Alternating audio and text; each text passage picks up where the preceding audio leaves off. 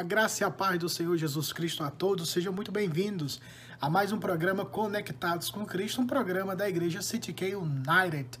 Agora nós estamos no novo horário, não no, no novo canal, né? Permanecemos no mesmo canal, o canal da CityK United T V, um canal que une vidas, abençoa vidas.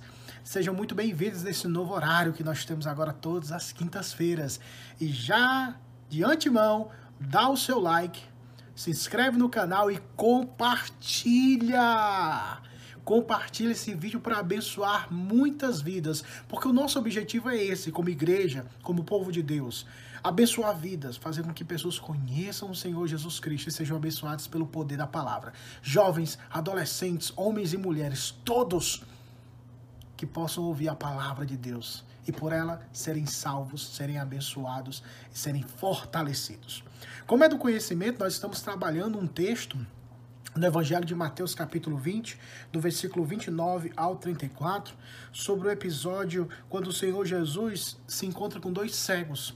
E esses dois cegos começam a clamar. Semana passada nós tratamos sobre o aspecto do clamor, que o cristão deve clamar a Deus, porque é necessitado, depende do Senhor, e nós precisamos clamar ao Senhor.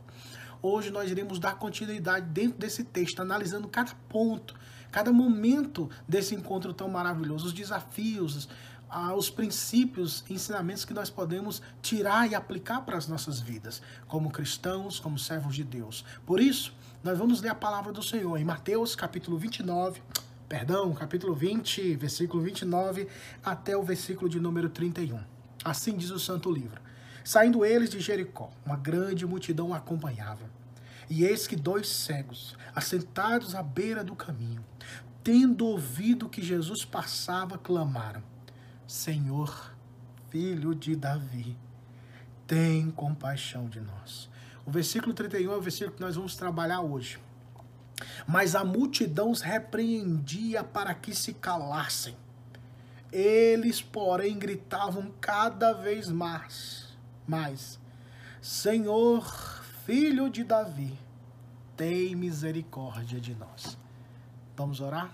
Pai bendito, pastor e bispo da nossa alma, fala conosco, ensina-nos o teu caminho e revela Cristo aos nossos corações.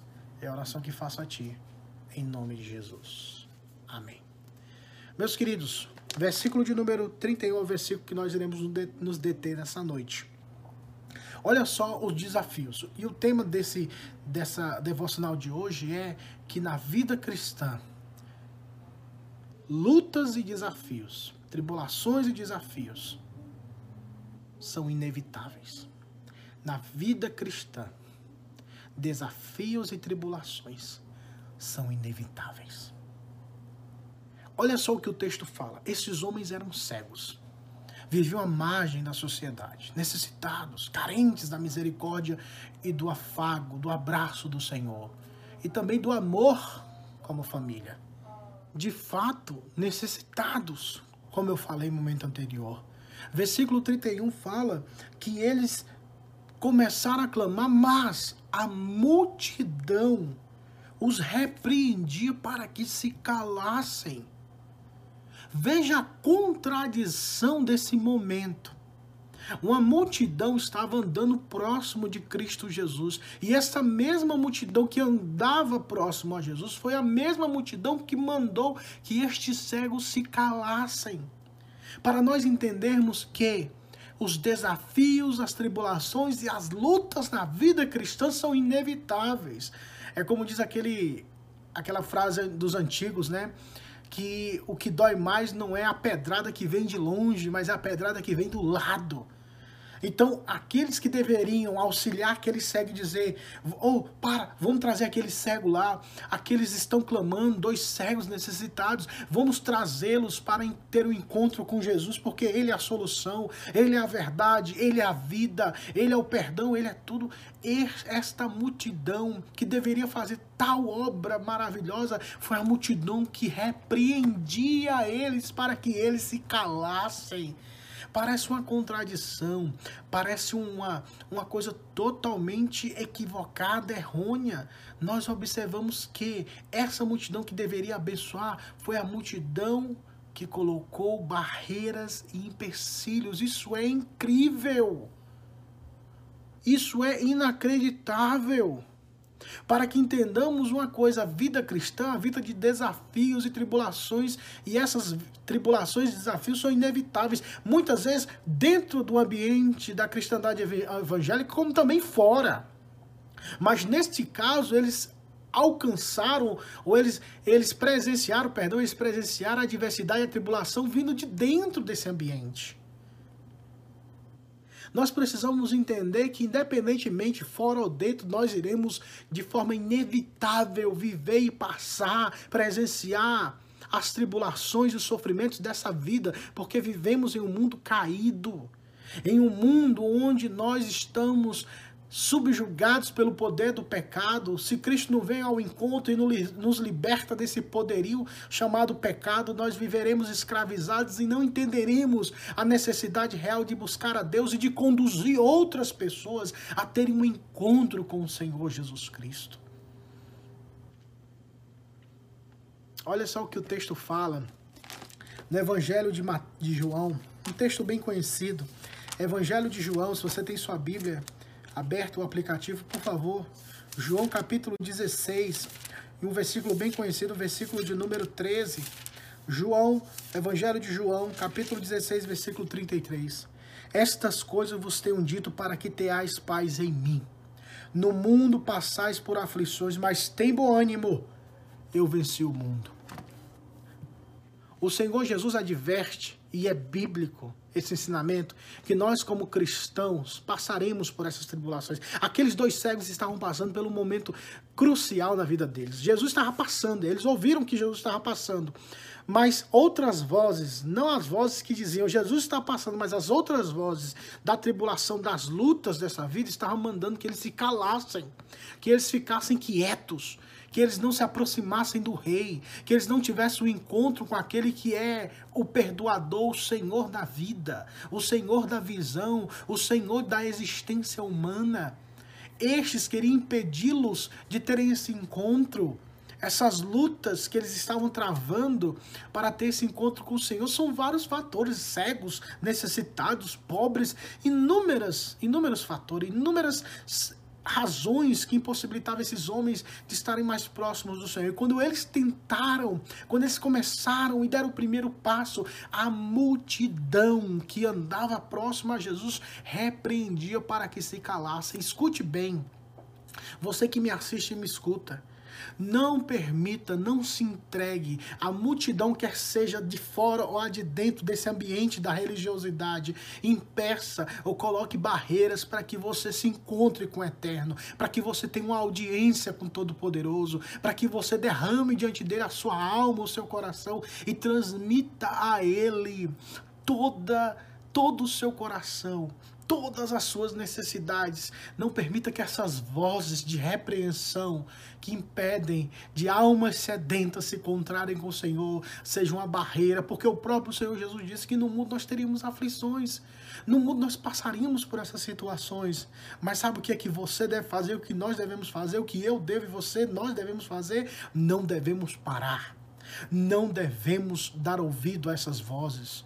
Não devemos olhar para essas situações, mas como o nosso amado Senhor já nos advertiu antes, no mundo nós teríamos, passaríamos por tribulações e aflições, mas a resposta é certa. Jesus venceu o mundo, ele venceu. E nós, colocando a nossa fé, a nossa esperança nele, seremos mais do que vencedores por meio de Cristo Jesus. Portanto, saiba de uma coisa. Na vida cristã, tribulações e desafios são inevitáveis. Esteja preparado para essas realidades que são reais, realidades que são reais, olha a redundância. Essas realidades são inevitáveis, inegociáveis. De fato, elas existem, mas nós podemos assim ter a consciência de que, sabendo dessa realidade, sabendo disso, nós não podemos. Paremos, nós não fiquemos estagnados, mas prossigamos avante, porque o Senhor Jesus disse que no mundo nós teríamos sim aflições, mas que deveríamos ter bom ânimo. Tem bom ânimo, crente. Ei, cristão. Ei, jovem, adolescente, homem e mulher, tem bom ânimo. Fortalece o teu coração, porque Deus é maior que o seu pecado, Deus é maior do que as suas limitações, Deus é maior do que todas as coisas e do que todos os poderes das trevas. Prossigamos avante, não deixemos de olhar para aquele que é o autor e consumador da nossa fé. Sim, aflições teremos, lutas teremos, mas o Senhor Jesus prometeu estar conosco todos os dias até a consumação dos séculos. Sobre a tribulação e a aflição, olha só outro texto que a Bíblia nos apresenta no Evangelho, Evangelho também, né? Mas no livro de Atos dos Apóstolos, que também é, que são as boas novas do Senhor, o caminhar da igreja. Atos dos Apóstolos, capítulo quatorze, versículo vinte e dois. Isso era o tratado quando Paulo e outros passaram pelas igrejas para fortalecer os irmãos, para reanimar as igrejas que, que tinham sido plantadas, algumas, e fortalecendo a vida dos irmãos nesse, nessa vida de desafios e lutas que, como cristãos verdadeiros, nós passamos. Versículo vinte e dois do capítulo quatorze de Atos, diz assim: fortalecendo a alma dos discípulos, exortando-os a permanecer firmes na fé e mostrando que através de muitas tribulações nos importa entrar no reino de Deus. Eu vou ler de novo, porque esse negócio é lindo demais. Eu vou ler de novo, porque esse negócio é lindo demais e é gostoso ler a palavra de Deus. Você sente esse gosto? Eu sinto. Olha só. Fortalecendo a alma dos discípulos, exortando-os a permanecer firmes na fé e mostrando, e mostrando que, através de muitas tribulações, nos importa entrar no reino de Deus. É através de lutas, é através de desafios, é através das pelejas da vida, pecado, tentações, que nós entraremos no reino de Deus, porque o caminho é estreito, irmãos. Disse o Senhor Jesus: largo e espaçoso é o caminho que conduz à perdição, estreito, apertadinho é o caminho que conduz à vida eterna, e são poucos que entram por essa porta, por esse caminho.